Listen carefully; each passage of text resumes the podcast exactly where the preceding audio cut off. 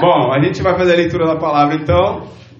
É Lucas capítulo 7, do 11 ao 17. E vamos entrar no 11 milagre. Verso de número 11, olha o que diz aí. Logo depois, Jesus foi com seus discípulos à cidade de Naim. E uma, uma grande multidão o seguiu. Quando ele se aproximou da porta da cidade, estava saindo o enterro do único filho de uma viúva, e uma grande multidão da cidade a acompanhava. Quando o Senhor a viu, sentiu profunda compaixão por ela. Não chore, disse ele. Então foi até o caixão, tocou nele, e os carregadores pararam e disse: Jovem, eu lhes digo, jovem, eu lhe digo, levanta-se. O jovem que estava morto se levantou e começou a conversar, e Jesus o devolveu à sua mãe. Grande temor tomou conta da multidão, que louvava a Deus, dizendo: Um profeta poderoso se levantou entre nós, e hoje Deus visitou o seu povo. Essa notícia sobre Jesus se espalhou por toda a Judéia e seus arredores. Eu deixei uma tarefa para casa semana passada. Quem estava aqui, eu deixei uma tarefinha na primeira curiosidade de hoje. Olha aí a primeira curiosidade de hoje que eu deixei para os irmãos. Ó, bota lá. Apenas no Evangelho de Lucas é narrado esse milagre da viúva aí da ressurreição do seu filho de Naim. Quem pesquisou sobre o porquê que só em Lucas a gente tem esse milagre? Alguém pesquisou? Não, Lucas, Lucas nem é uma testemunha ocular. Não. Lucas não vê. Lucas ele narra o evangelho dele baseado na, nos estudos que ele faz. Então ele estuda e ele pesquisa e vai narrando aí o que está acontecendo. Mas por quê que só Lucas coloca isso? Será que não tinha importância esse milagre, irmãos? O que vocês acham? Não era, não era importante para Mateus não colocar, para Marcos não colocar, para João não colocar? Falou que é porque. Porque ele era médico, Tati? Aí. Não, fala, Tati. É, porque não adianta eu falar. Eu falo demais, Sendo que depois. foi ela que respondeu. Pastor, porque era muito longe? Porque era muito longe, aí só ele estudou e pesquisou aí e viu essa questão toda? Será que é isso? Ah, irmãos, o que os irmãos acham? Por que, que só Lucas narra esse milagre e os demais não narram?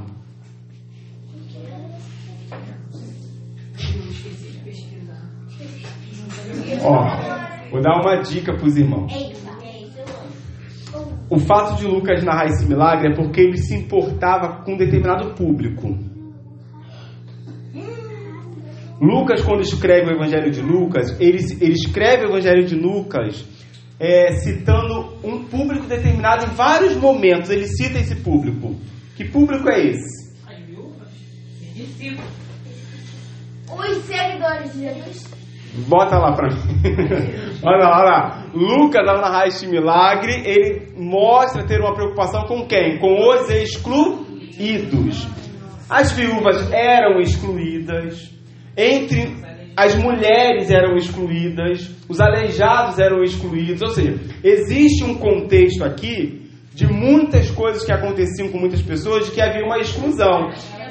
E Lucas, quando ele narra esse milagre, ou alguns outros milagres que ele vai narrar, ele narra com um propósito, que é mostrar os excluídos daquela época, aqueles que não tinham é, nenhum tipo de que as pessoas chegariam até ele para dar alguma atenção, ajudar de alguma maneira. Então Lucas vai lá e faz questão de narrar, pegar lá aí o, o povo mais excluído aí e trazer a história desse povo para que a gente pudesse ter conhecimento dele.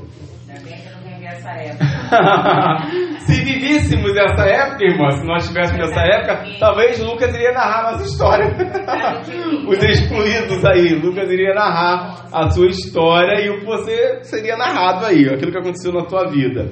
Então, olha o que que vai acontecer para nós aí, mostrando aí, multidão ou discípulos.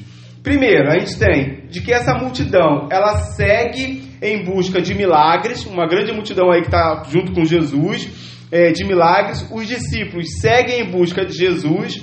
A cidade de Naim, ela era uma vila. O verso 11, o que está dizendo lá? Logo depois, Jesus foi com seus discípulos à cidade da onde? De Naim. E uma grande multidão o seguiu. A gente tem a multidão e a gente tem os discípulos. Os discípulos estão indo de encontro a Jesus e andando com Jesus o tempo todo. A multidão é aquela de que ouve do milagre e corre atrás, porque quer milagre da vida delas também. Então a gente tem duas, duas, dois públicos ali. Um público que busca Jesus porque ele está ali para ensinar, e um público que busca Jesus porque ele está ali para dar um milagre, dar uma cura, realizar uma transformação de vida. A gente se enquadra em qual, em qual desses grupos? A gente é discípulo ou a gente é multidão? Multidão.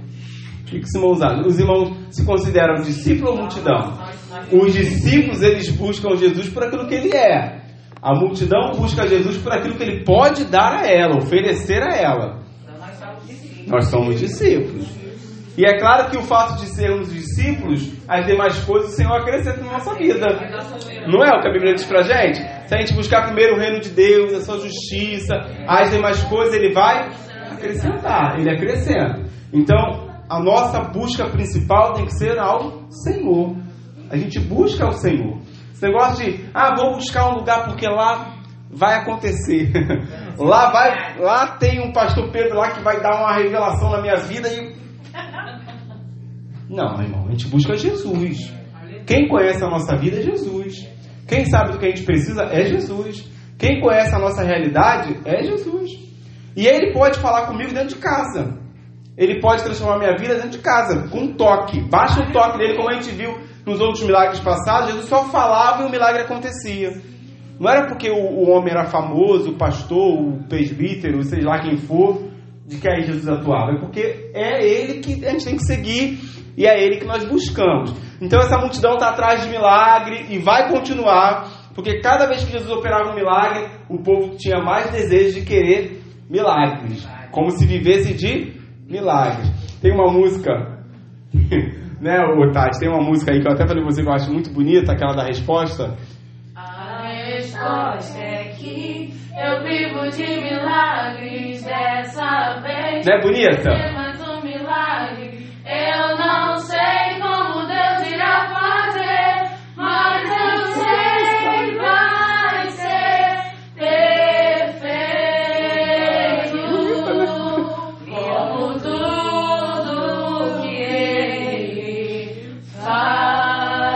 Então, mas ó, e se a resposta não for um milagre? Porque viu a música pra gente? Eu vivo de. A resposta é que eu vivo de milagre. E se não acontecer um milagre? Vai ficar frustrado. Porque a, a resposta aqui, eu vivo. E se o milagre não acontecer? Não teve resposta? Teve. O silêncio. Deus não quis operar. Não é? Porque às vezes a gente está com uma doença e a gente fala assim: a resposta é que eu vivo de milagre. Mas a gente partir da premissa básica, que a- o simples fato de acordar já é um milagre. Sim, isso. Aí a gente precisa entender o que que é o milagre. Perfeito. Porque quando a gente fala de milagre, a primeira coisa que a gente pensa é num milagre de E a nossa necessidade momentânea. isso, da nossa necessidade momentânea, uma física, né? Ah, eu preciso de uma porta de emprego, mas só o fato da gente estar vivo é um milagre. O milagre já aconteceu, mas a gente recebe esse milagre não é porque isso é uma resposta, é porque a gente busca o Senhor e confia a nossa vida no Senhor. Então, é o Senhor que é- renova sobre nós sua misericórdia, porque isso nem é milagre, né? A Bíblia nem diz que isso é milagre, a Bíblia diz que isso é a misericórdia do Senhor, que se renova todos os dias, a cada dia, e a cada dia não sermos consumidos. Então, isso é a misericórdia do Senhor sobre a nossa vida. Nesse presente século, graças à graça. A graça, exatamente. Bom, então os irmãos aqui são discípulos. Amém, irmão? Amém. Glória a Deus, porque aqui multidão não existe, tem discípulo.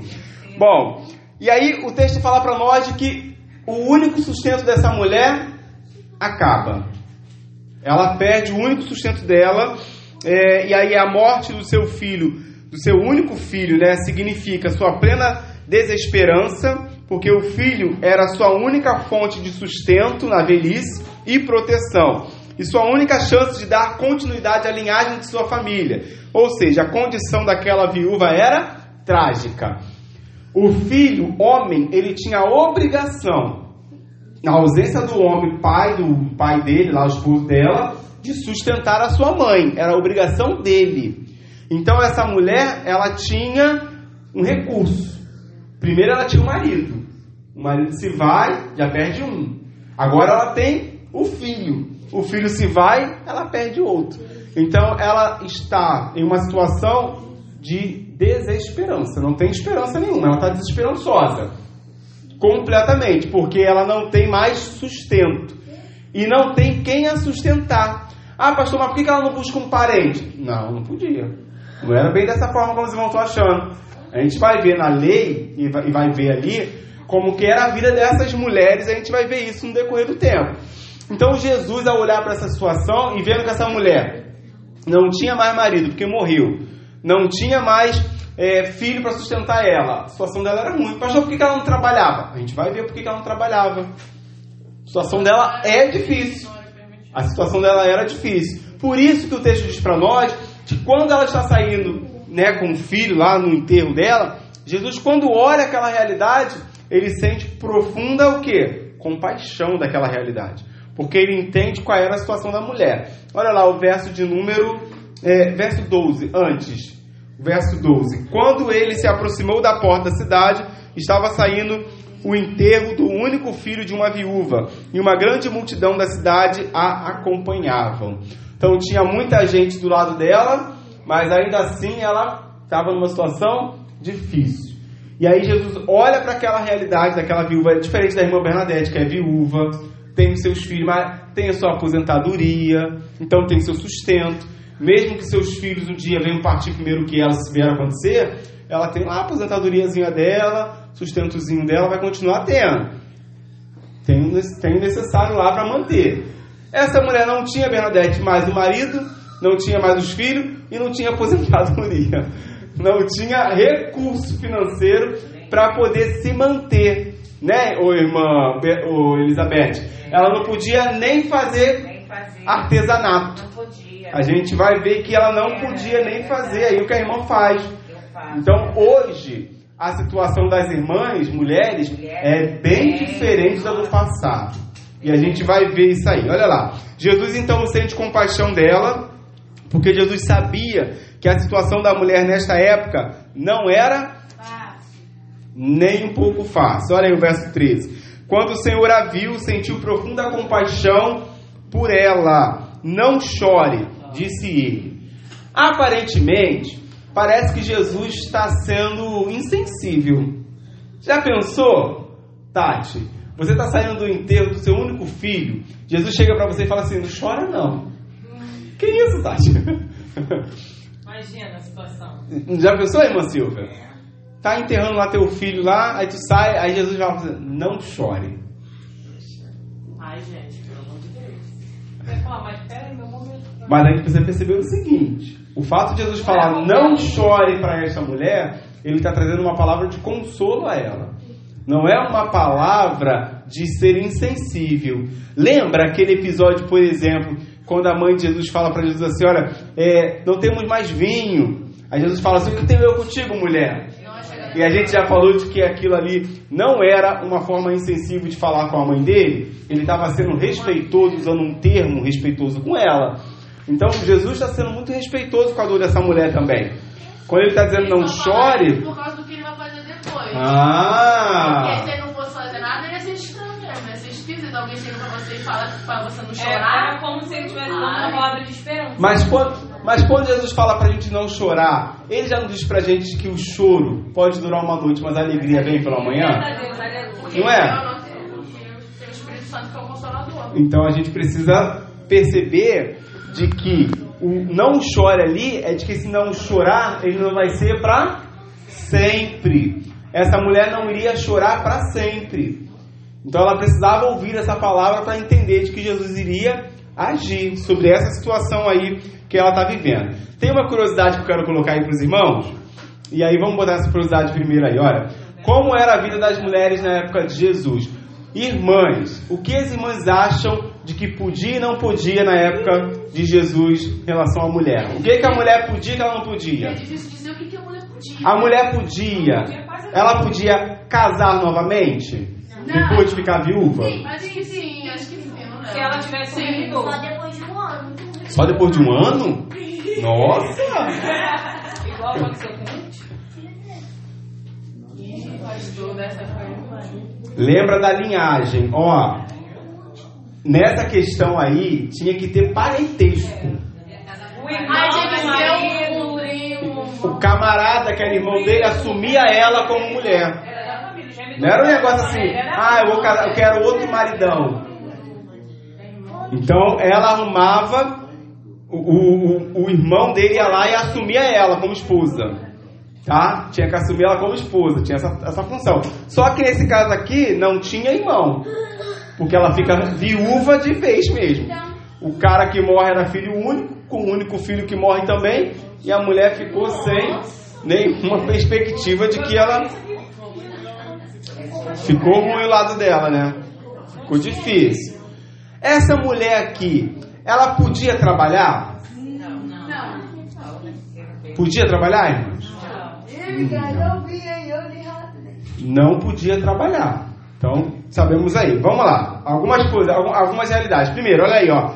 Elas não eram contadas. Então, mulher no meio do povo não era? Não era nada. É- Era a gente estar aqui, eu vou contar. Quantas pessoas tem aqui? Aí eu contava. Um, dois, três, quatro, cinco, seis, sete. Ó, tem sete pessoas aqui. Misericórdia. Mulher sofria. E olha que tem um, dois, três, quatro, cinco, seis, sete. Tem dez mulheres, mais do que homem. Então existia aí uma questão de que não havia, não contava, as mulheres não eram contadas. Então elas já passavam por uma situação de que no meio do povo elas não eram nem vistas como alguém contada. Outra realidade da vida dessas mulheres também. Não podiam ser mandadas embora pelo marido por adultério ou por não ser uma boa cozinheira. Ou melhor, podiam ser mandadas embora pelo marido por adultério ou por não ser uma boa cozinheira. Então, se houvesse adultério, o camarada poderia mandar ela embora. Tanto o adultério da parte dele, quanto da parte dela. Se ele adulterasse, ele podia falar assim: Eu não te quero mais, vai embora. E ela tinha que embora. Ou se ela adulterasse, ele poderia falar assim: Mete o pé. Não te quero. E se não fosse uma boa cozinheira, ah, agora me pega. No tempo de hoje, hein, irmãs? Que essas meninas dificilmente fazem um ovo. Rapaz, que dificuldade que é hoje em dia. Se fosse no tempo lá de Jesus, existe um relato que diz que é, as mulheres, quando faziam pão pela manhã, se o pão fosse queimado, o marido podia mandar ela embora. Relatos de mulheres que queimavam pão de manhã e o marido já falava assim, ó, vai embora. Mandava embora. Então, quem não sabe cozinhar, começa a aprender. Então, é uma realidade que elas viviam. Elas viviam essa realidade. As mulheres, que, as irmãs mais antigas se dariam bem, porque são boas, sabem cozinhar, sabe? Mas que tristeza, né? Você viver dessa maneira para satisfazer completamente, porque o fato era de que a mulher era usada como objeto sexual para satisfação do homem e como cuidadora do lar, de alimentar, de preparar comida. Esse era uma das, uma das situações da vida dessas mulheres. Então elas não podiam trabalhar também. Olha lá o texto, o que, que diz pra gente? Não podiam trabalhar fora de casa, eram totalmente dependentes dos homens, dos maridos. Que situação, hein, irmãs? Imagina. Imagina você aí ficar dependendo a vida toda daquele pão duro lá na tua casa. que não dá um dinheirinho pra tu comprar uma roupa nova. Nem uma calçola nova. Que situação, né? Depressiva. Então, hoje em dia tem, pode trabalhar, não tem problema, a gente mantém cada um Orar pode ora bastante. Porque olha só, irmãs, essa realidade aí é uma realidade de que mulheres do nosso tempo ainda vivem. Não porque elas são obrigadas, mas se tornam prisioneiras de alguns homens que se tornam dono dessas mulheres. E elas vivem a vida delas achando de que é isso. O camarada é que domina, bota a coleira no pescoço dela e acha que é dono dela. Não existe. E um trabalho escravo. Exatamente, Jabes.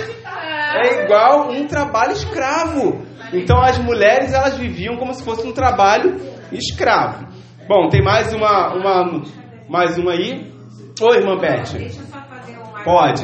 Enquanto uma mensageira pega água para mim, a irmã pode ir lá falar. Eu fui fazer Já foi, pastor. Eu fui fazer compra e eu vi um casal que eu fiquei até com vergonha, casal novo. A moça, tudo que ela ia pegar, o homem dizia assim, por que você vai pegar isso? Você não come? Ela não come?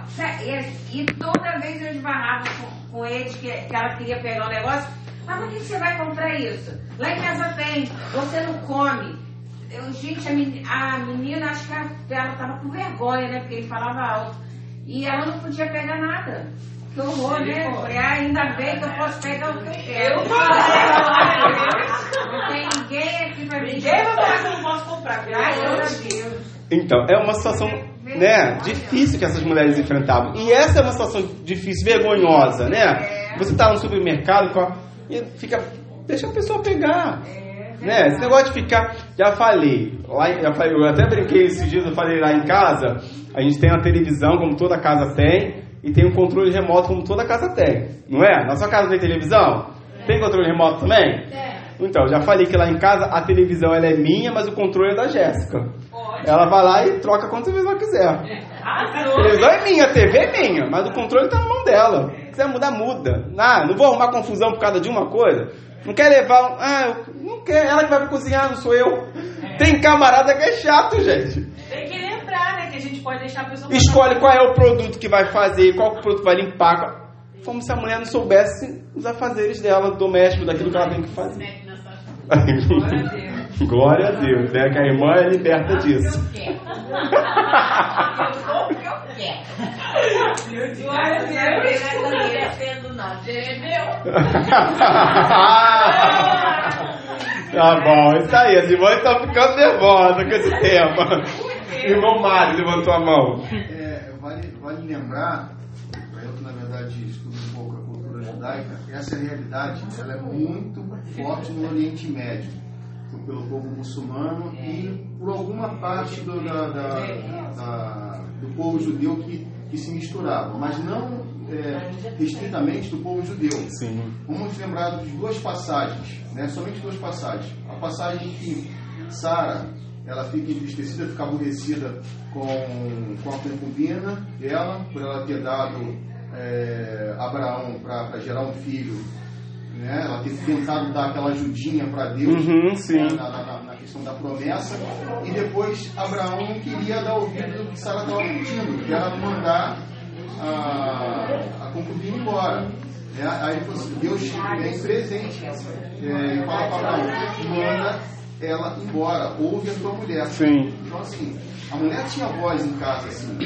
E na, na outra é a questão de Débora, quando, quando o marido de Débora diz que só vai à guerra se ela fosse. Então assim, são duas passagens que mostram a Sim. força da mulher dentro do lar. É. Né?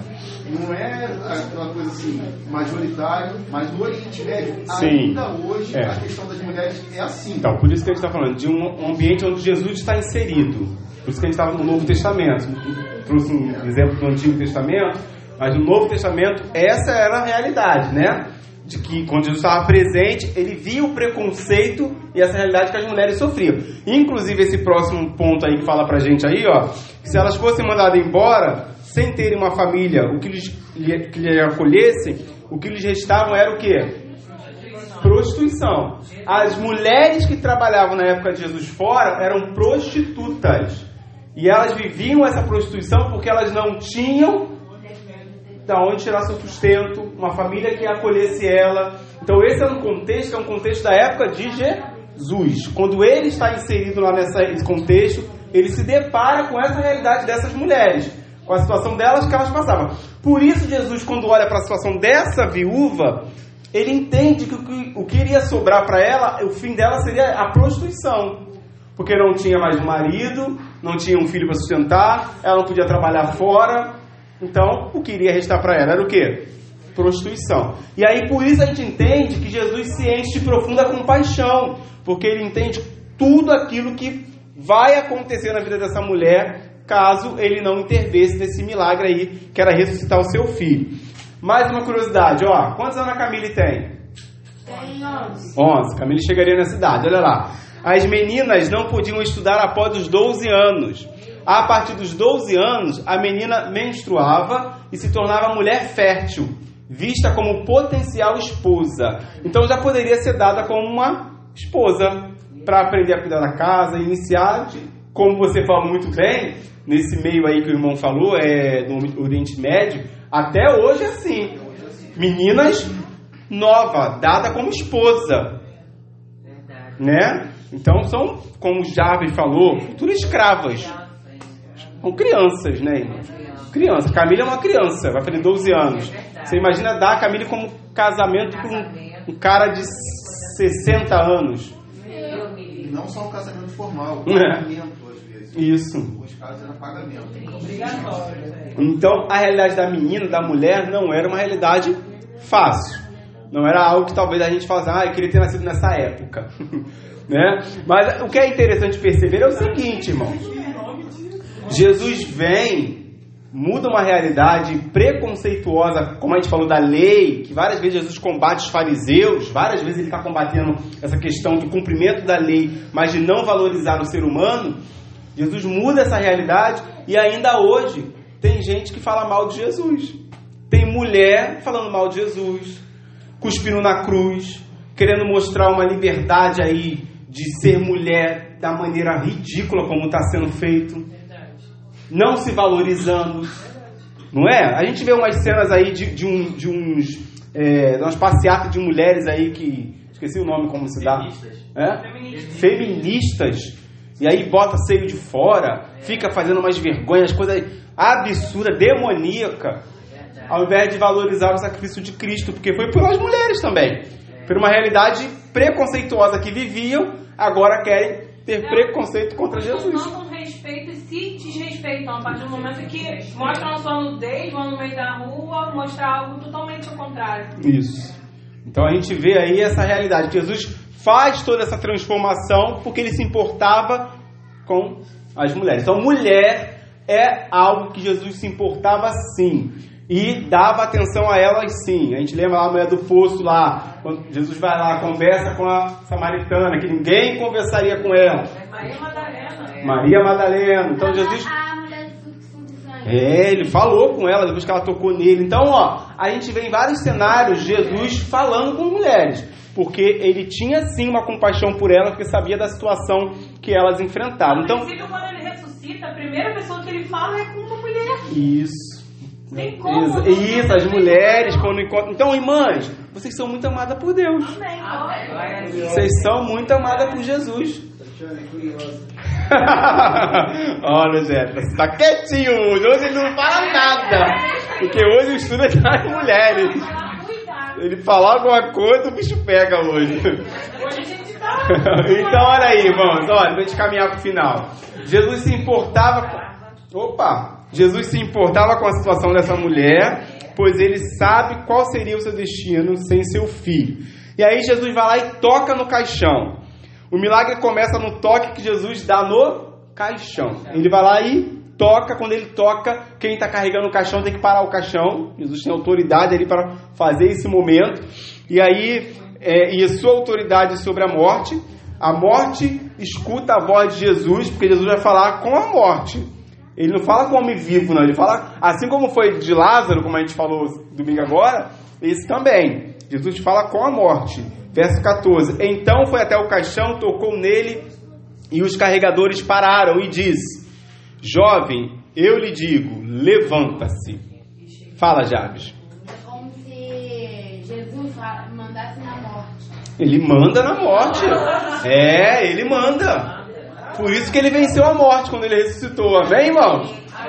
Não tem morte que cale Jesus, que pare Jesus. Ele ressuscita, ele transforma, ele muda. Isso. Então Jesus vai lá e toca, ele separa o caixão e ele vai e fala com o defunto.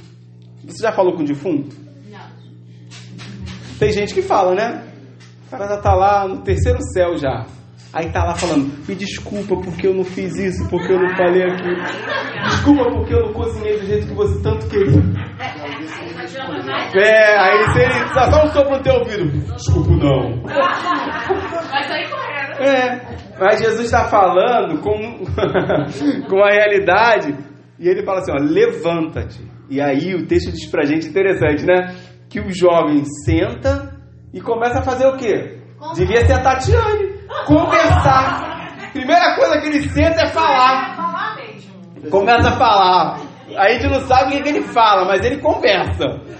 Não sei se ele falou que estava dormindo, que ele estava descansando, né? Igual a Bernadette, que esses dias fui lá na casa dela, marquei com ela de fazer uma visita, vou falar.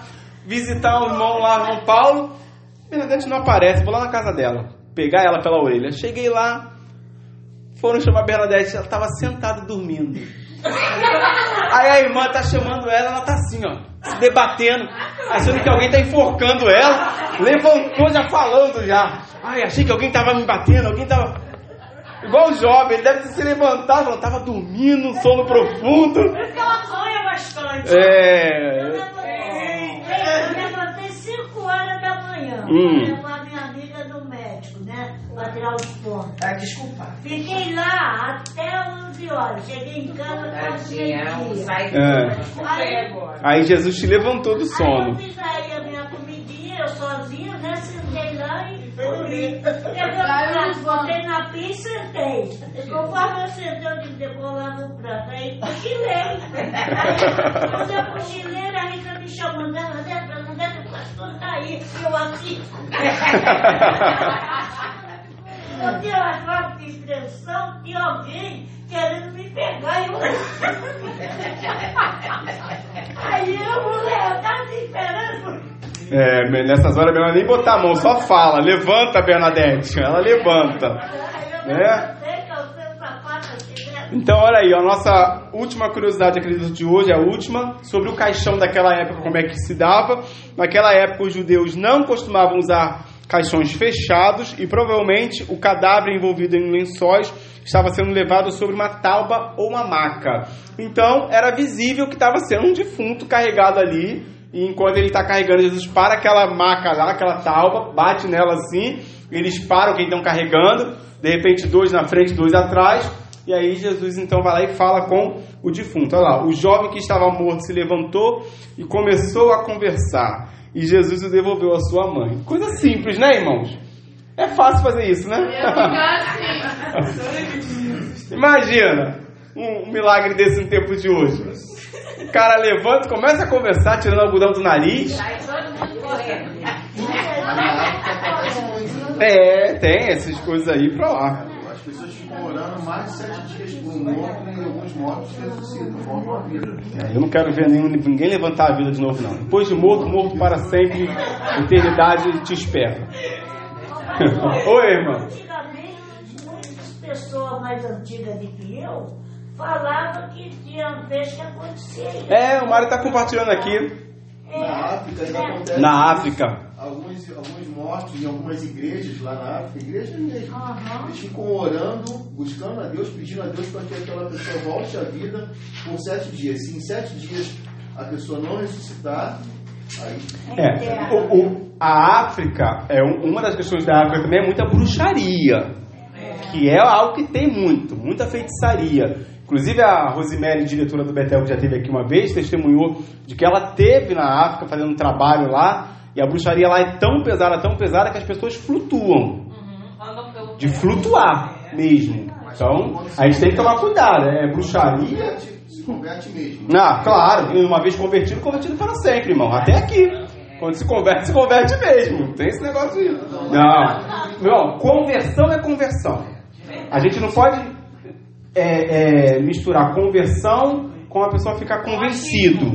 Convencido de uma coisa, conversão é outra. Conversão é mudança de vida. Então, uma vez convertido, convertido. Se você entende o sacrifício de Jesus pela tua vida, você recebeu Jesus para sempre. Esse negócio, ah, mas se desviou. Se desviou porque não conheceu Jesus de verdade. Depois que a gente conhece Jesus, fica. Você vai até voltar, porque não tem como ficar longe dele, não. Então, conversão é conversão mesmo. E lá é, porque o que eles passam, pelo que eles passam, a opressão que eles vivem, quando se converte, é libertação, nunca mais querendo viver essa prisão aí. É, é. Pra você orar sete dias por um morto, você tem que acreditar no milagre. Tem que acreditar.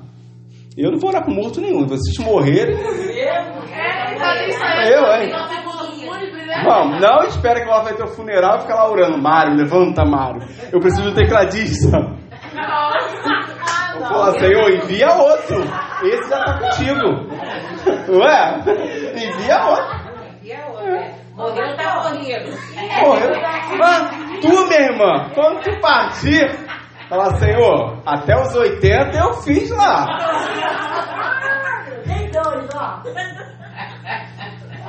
Eu, hein? Quer que eu ore pra tu voltar? Depois estar no braço do Pai? Ah, melhor lugar do mundo? Não tem lugar melhor, irmãos. A gente, é porque a gente perde a noção do que é bom para nossa vida. Muito preso nesse mundo. Bom, Jesus é visto como um profeta. Na cidade de Naim, a multidão ainda não cogitava que Jesus fosse o Messias.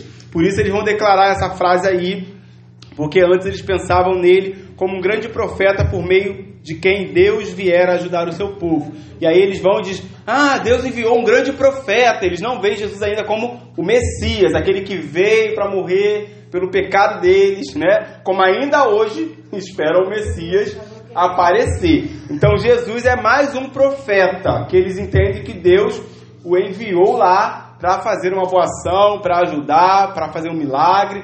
E a gente vê nesse texto claramente sendo revelado aí.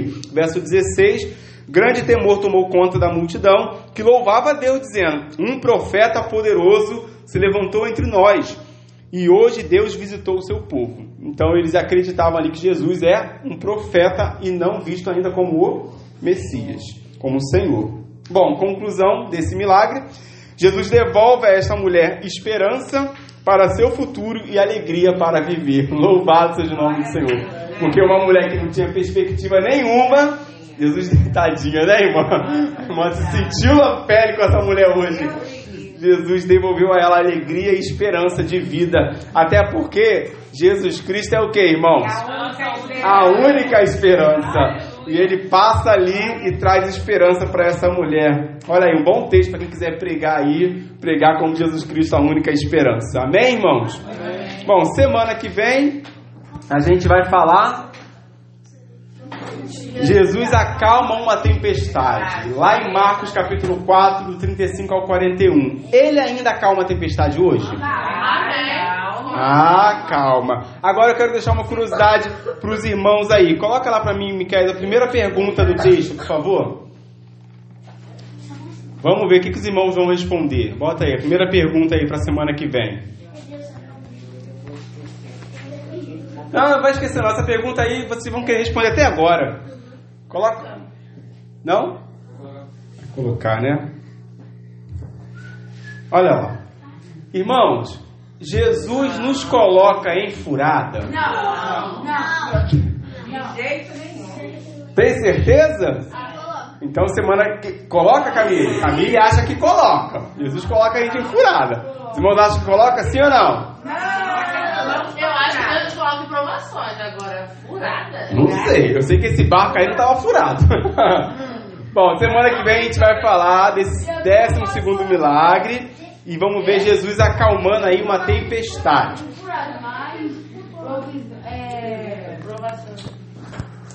Até cantou louvor.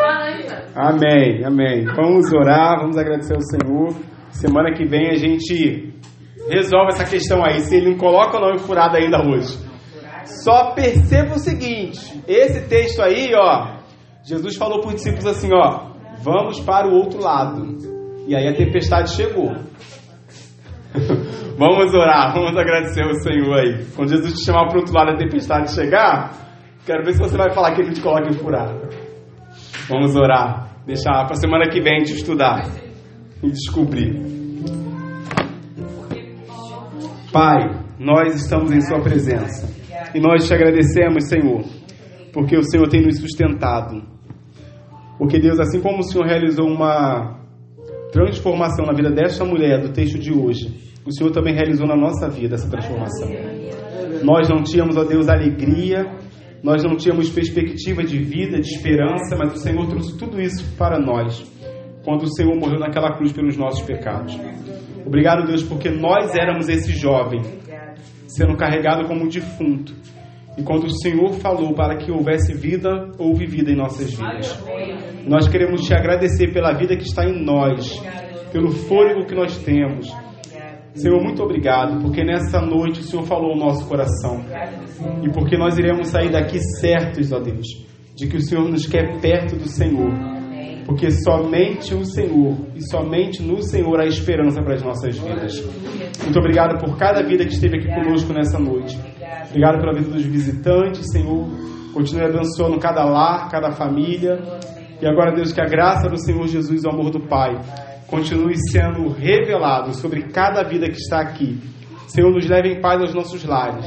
Guarda-nos, ó Deus, de todo mal, no nome de Jesus. E que durante toda esse restante de semana nós possamos, ó Deus, viver a nossa vida para a glória do Teu nome, com alegria de libertação no nosso coração, porque nós fomos libertos para a glória do Teu nome. Nós oramos e oramos em nome de Jesus. Amém? Amém. Deus abençoe os irmãos.